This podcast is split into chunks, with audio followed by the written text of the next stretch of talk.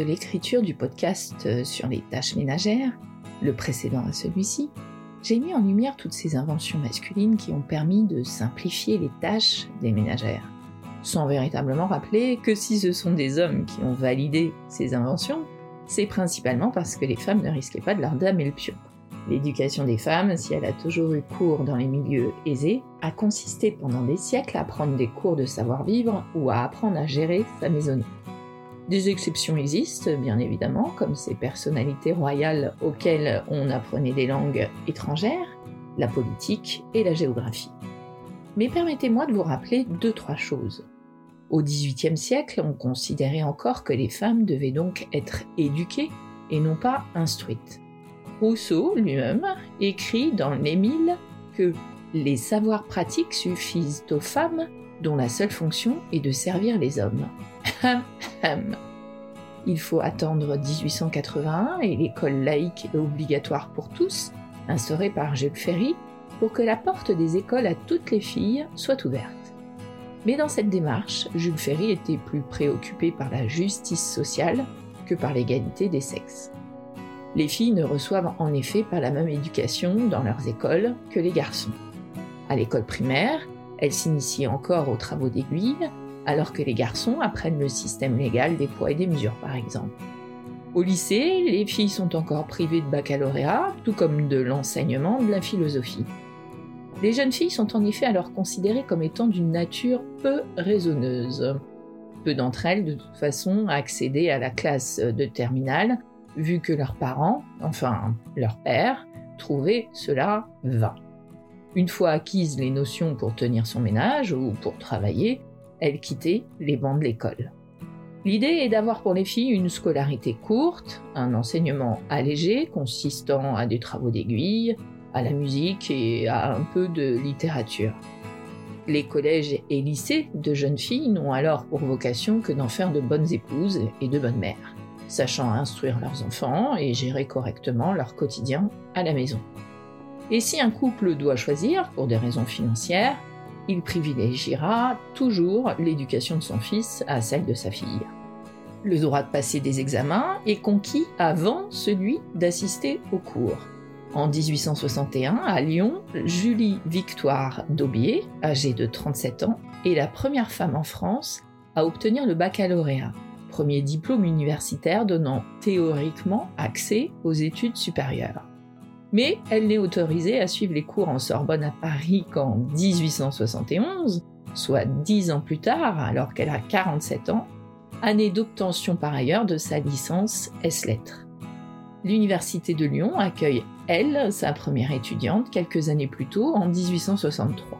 Et ce n'est que quatre ans plus tard que la Faculté des sciences de Paris accueille donc en 1867 sa première étudiante, Emma Chenu, la deuxième bachelière de France. La coéducation avec les garçons, qui obtient aux filles la même éducation, ne date, elle, que des années 60. Et la loi Abi de 1975 semble nécessaire néanmoins pour pérenniser la pratique. Bon, euh, on va pas se cacher que c'était quand même hier. Et ne nous voilons pas la face, si les jeunes filles ont accès aujourd'hui au même système d'éducation que les garçons en France, les inégalités perdurent, aussi bien dans l'enseignement que dans le monde du travail. Mais passons.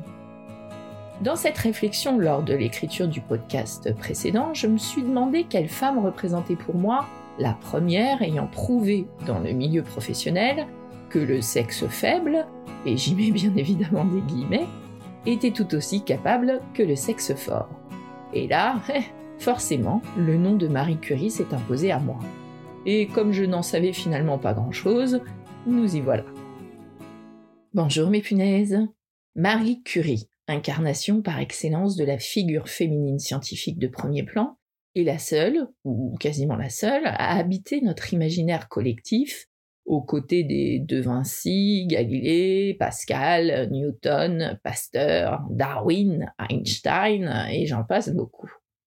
C'est dommage en soi, et cela l'est surtout parce que la statufiant ainsi, on oublie peut-être un peu qu'il s'agit d'un être humain dont je vais tenter de relater la vie. Maria Salomea Slodowska est né le 7 novembre 1867 à Varsovie, dans ce qui était alors le royaume de Pologne sous domination russe. Alors elle aussi a fait un bon tirage à la naissance. Hein. Son père, issu d'une famille noble, est professeur de mathématiques et de physique. Sa mère, et c'est peut-être encore plus parlant, ne se contente pas de tenir sa maisonnée et d'élever ses enfants, elle est également institutrice. Le couple accueille donc Maria, après Zofia, Joseph, Bronia et Elena. Les Slodowska encouragent leurs quatre enfants à poursuivre des études. Mais il n'y a pas que cela, hein. il y a aussi les vacances merveilleuses chez des cousins dans la Galice austro-hongroise. Dans cette région, grâce à l'empereur François-Joseph, respectueux des langues de son empire multinational, on a le droit de parler polonais. Mais il y a aussi les vacances dans le domaine d'un oncle, au nord de Varsovie, où on monte à cheval, on chasse à court, on pêche les écrevisses la nuit au flambeau. Des plaisirs plutôt aristocratiques, qui n'empêchent pas une conscience populaire. Chez les Slodowska, on est polonais, messieurs dames, et on le revendique quand la domination russe tente de nous faire taire. Ce nationalisme, en quelque sorte, restera ancré dans l'âme de Maria à tel point qu'il surgira dans son travail, nous y reviendrons. On pourrait croire que l'enfance de Maria, entre parents encourageants et vacances merveilleuses, ressemble à un conte de fées. Mais malheureusement, dès l'âge de 9 ans, la réalité parfois terrible va la rattraper. En l'espace de deux années, elle perd d'abord sa sœur aînée Zofia, morte du typhus en janvier 1876, et sa mère qui succombe à la tuberculose le 9 mai 1878. À la mort de sa mère, Maria n'a donc pas encore 11 ans. Elle se réfugie alors totalement dans les études, où elle excelle dans toutes les matières et où la note maximale lui est accordée.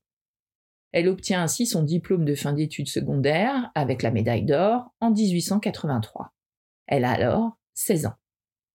Maria souhaiterait faire des études supérieures, mais cela est interdit aux femmes dans son pays natal. Lorsque sa sœur Bronia part à Paris étudier la médecine, Maria se place comme préceptrice dans une famille pendant plusieurs années pour aider financièrement sa sœur et pour se constituer elle-même des économies pour ses futures études. Au bout de quelques années, alors que Bronia est elle-même désormais établie à Paris, et même mariée à un concitoyen polonais, Maria lui écrit Décide si vraiment tu peux me prendre chez toi, car moi je peux venir, j'ai de quoi payer les dépenses. Si donc, sans te priver beaucoup, tu peux me donner à manger, écris-le-moi. Vous pourriez me caser n'importe où, je ne vous encombrerai pas. Je promets que je ne ferai aucun ennui, aucun désordre. Je t'implore de me répondre, mais très franchement. Maria arrive finalement à Paris et s'inscrit à la Sorbonne en octobre 1891. Elle n'a alors que 26 consoeurs sur les 776 étudiants de la faculté. Maria a alors 24 ans. Consciente de ses lacunes, elle se plonge dans les études et décide de refaire une première année. Les enseignements la fascinant, elle travaille parfois au-delà de ses forces. Elle obtient en 1893 une licence S sciences physiques avec la mention très bien. Elle a alors 26 ans. Et en 1894, une licence S sciences mathématiques avec la mention assez bien. À ce moment-là, Maria a l'intention de revenir ensuite en Pologne pour enseigner, éventuellement dans le cadre de l'université volante, université clandestine polonaise. Au bout de ses trois ans d'études, elle rentre donc à Varsovie, où un cousin lui permet d'entrer dans un laboratoire. Elle a alors 27 ans. Mais début 1894, elle a obtenu également un petit contrat financé par la Société pour l'encouragement de l'industrie nationale française afin de mesurer les propriétés magnétiques de différents aciers. C'est tentant, et sans le savoir, cela va également chambouler sa vie personnelle puisque c'est ainsi qu'elle rencontre Pierre Curie. Une rencontre décisive. Quand j'entrais, Pierre Curie se tenait dans l'embrasure d'une porte-fenêtre donnant sur un balcon. Il me parut très jeune, bien qu'il fût alors âgé de 35 ans.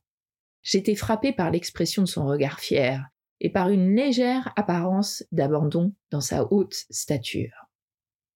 Pour Pierre, c'est un coup de foudre. Lui qui pouvait écrire Les femmes de génie sont rares, découvre en Maria une jeune fille passionnée par la science. Il n'a qu'une idée en tête, la revoir.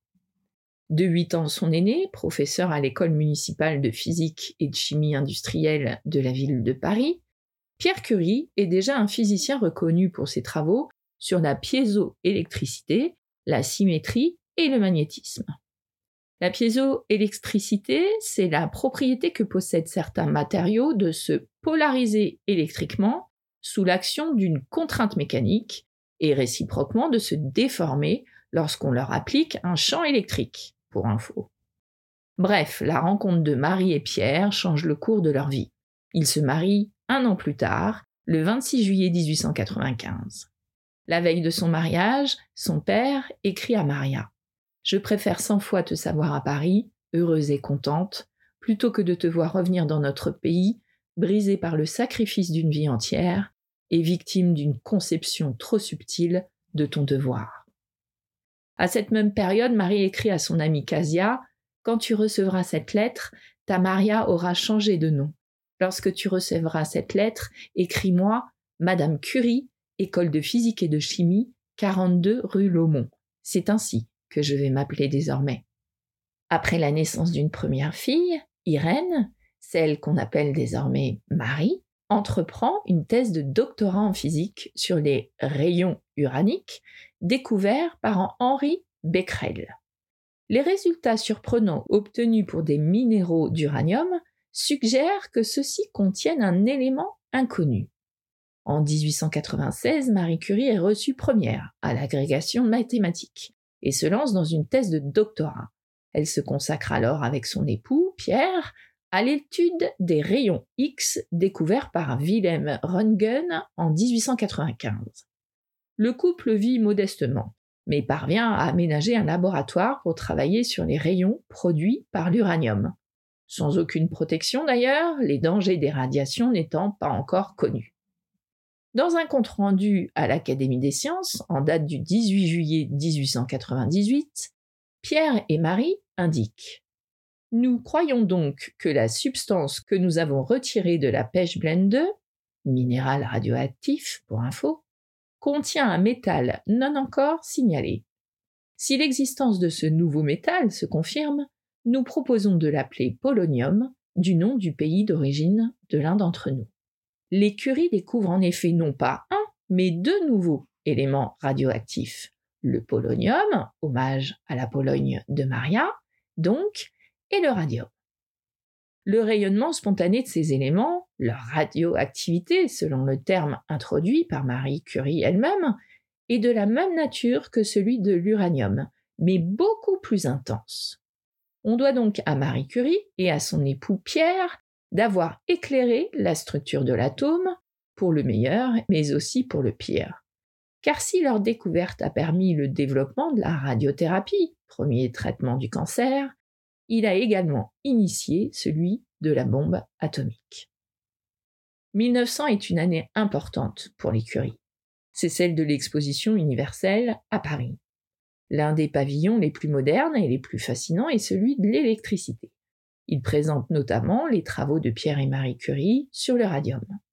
Il donne alors au grand public une connaissance de leur découverte, jusque-là réservée au milieu scientifique. Le même été 1900, à Paris, est organisé un congrès international de physique. Les curies y font un rapport sur les nouvelles substances radioactives et les rayons qu'elles émettent. Outre leurs travaux, les curies sont avant tout des universitaires. Pierre est chargé de cours de physique à l'Université de Paris et Marie prend son poste de professeur à l'École normale supérieure de Sèvres. Elle est d'ailleurs la première femme nommée à une telle fonction. Elle nouera d'ailleurs avec ses élèves des rapports très chaleureux. Elle s'intéressera à leurs travaux et aidera les plus brillants dans leur carrière. Mais toutes ces activités n'empêchent pas le couple Curie d'avoir des amitiés. Bien que mauvaise cuisinière, d'après elle, Marie Curie aime recevoir ses amis. Mais surtout, les vacances universitaires permettent des contacts avec la nature que les Curie affectionnent. Ils font donc des séjours en Bretagne et en Pologne. Leur vie est très équilibrée, ils sont des scientifiques discrets. En 1903, les Curie partagent le prix Nobel de physique avec Henri Becquerel. Initialement, le prix ne devait être accordé qu'à Pierre, oublie que Pierre avait lui-même fait rectifier par ces messieurs du comité Nobel. Peu soucieux des mondanités peut-être, et certainement par respect pour l'initiateur, Becquerel, les Curie ne l'accompagnent pas à la cérémonie. La même année, en 1903, donc, Marie Curie est la première femme lauréate de la prestigieuse médaille Davy. Toujours en 1903, en juin, Marie Curie soutient sa thèse de doctorat en sciences physiques. Elle y présente la découverte du polonium et du radium et les travaux qu'elle a effectués depuis. La séparation d'un sel de radium pur à partir de tonnes de résidus de pechblende et la mesure de la masse atomique de cet élément. En 1904, Pierre devient, lui, professeur à la Sorbonne, titulaire d'une chaire de physique spécialement créée pour lui. Marie est alors nommée chef de travaux du laboratoire Curie, attaché à cette chaire. Quelques mois après, leur seconde fille, Ève, va naître. Malheureusement, l'enfant naît orpheline de père. Le 19 avril 1906, Pierre Curie est en effet renversé par un chauffard alors qu'il se rend à pied à la Sorbonne, et il meurt sur le coup. Marie est dévastée par sa perte. Il faut toute l'abnégation de ses proches, et notamment de sa sœur Bronia, pour la sortir de la dépression. Bronia, installée en Pologne à Zakopane, quitte le sanatorium qu'elle y a créé avec son mari Casimir Dutski pour s'empresser auprès de sa sœur. C'est Bronia qui aide Marie à se défaire des effets de pierre, c'est elle qui la pousse à accepter de le remplacer à ses cours. Marie accepte donc de remplacer son mari à la tête de la chaire de physique de la faculté des sciences de l'Université de Paris. Le 5 novembre 1906, elle donne sa leçon inaugurale à la Sorbonne. Le tout Paris se presse sur les bancs de la faculté. Les journalistes aussi sont présents. C'est une grande victoire féministe que nous célébrons en ce jour, écrit le reporter du journal. Car si la femme est admise à donner l'enseignement supérieur aux étudiants des deux sexes, où sera désormais la prétendue supériorité de l'homme mâle? En vérité, je vous le dis, le temps est proche où les femmes deviendront des êtres humains. En 1908, Marie Curie est nommée professeure titulaire de la chaire de Pierre, qui vient d'être déclarée vacante. Elle est donc la première femme professeure des universités en France. En 1907 et 1908, elle organise avec des collègues une coopérative d'enseignement. Irène et une douzaine de ses amis garderont le souvenir des leçons de physique concrètes de Marie. En 1909, le professeur Émile Roux, directeur de l'Institut Pasteur, lance la création d'un institut du radium. Celui-ci sera consacré à la recherche médicale contre le cancer et à son traitement par radiothérapie. Marie Curie y dirige le laboratoire de physique et de chimie. En janvier 1911, elle présente sa candidature à l'Académie des sciences et n'est pas élue. L'Académie n'accueillera d'ailleurs une femme dans ses rangs qu'un demi-siècle plus tard. La même année, comme pour rappeler à l'Académie des sciences qui elle est, elle reçoit un second prix Nobel, en chimie cette fois, malgré une campagne de dénigrement orchestrée par la presse nationaliste à la suite de sa liaison réelle ou supposée avec le physicien marié Paul Langevin. Curieusement, Paul Langevin, lui, hein, n'est pas accablé par la presse. Hein. C'est forcément Marie la coupable. Lui va regagner le domicile conjugal au début de la Première Guerre mondiale et va revivre avec son épouse jusqu'à la mort de celle-ci, tout en continuant apparemment à la tromper copieusement avec quelques-unes de ses élèves de l'école normale de Sèvres. Enfin bref, ce second Nobel est donc de chimie cette fois. C'est seul que Marie le décroche pour avoir réussi à isoler un gramme de radium. Seulement trois autres personnalités ont été, comme elle, doublement récompensées d'un Nobel, mais elle fut la première, la seule femme et la seule à avoir reçu ces prix dans deux disciplines scientifiques différentes. Au début de 1912, Marie Curie donne une réponse négative à la proposition de poursuivre ses recherches en Pologne et de prendre la direction de l'institut qui vient d'y être créé, car elle voit enfin commencer la construction à Paris d'un institut du radium. Les bâtiments sont presque achevés en juillet 14.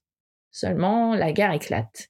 Marie Curie consacre les quatre années qui suivent au développement de la radiologie, fixe ou mobile, et à la formation d'infirmières spécialisées dans l'utilisation des appareillages à rayons X. Elle est aidée par sa fille aînée, Irène, et trois autres femmes. Avec l'aide de la Croix-Rouge, elle met alors en place 18 unités chirurgicales mobiles, surnommées plus tard les Petites Curies, par F. Curie, dans la biographie qu'elle a dédiée à sa mère. En 1916, la physicienne passe même son permis de conduire pour conduire elle-même ses ambulances au front. Sa fille Irène, qui n'a que 17 ans au début de la guerre, lui tient lieu d'assistante. Les radiographies prises dans les petites curies permettent de situer précisément les éclats d'obus et de balles, facilitant ainsi les opérations chirurgicales et sauvant la vie de nombreux blessés. Plus d'un million de blessés d'ailleurs bénéficient en tout cas d'une technique éprouvée pour la localisation des projectiles. Le manque de moyens dans un pays ruiné par la guerre freine la reprise des recherches sur la radioactivité à l'Institut du radium. Marie Curie reçoit alors, en 1920, une journaliste américaine Madame Meloney, fascinée par la personne de Marie Curie.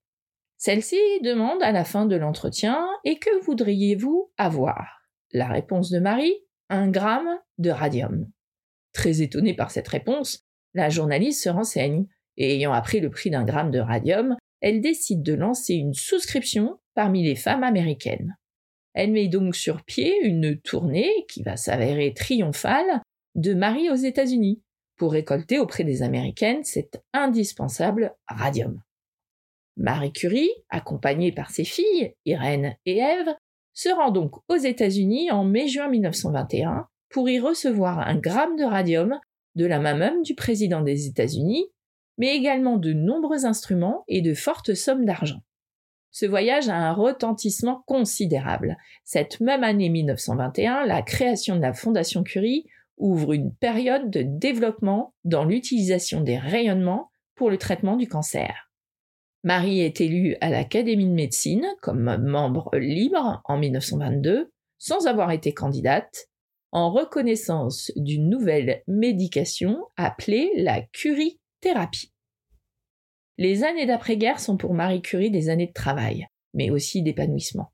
Elle accepte d'utiliser le prestige de son nom pour défendre les valeurs auxquelles elle croit. Elle s'investit, à partir de 1922, dans le travail de la Commission internationale de coopération intellectuelle, mise en place par la Société des Nations pour la science et pour la paix. Elle voyage pour donner des conférences ou apporter son aide, en particulier à la Pologne. La vie de Marie Curie se partage désormais donc entre direction de recherche et déplacements à la recherche de financement et de jeunes chercheurs d'ailleurs dans le monde entier.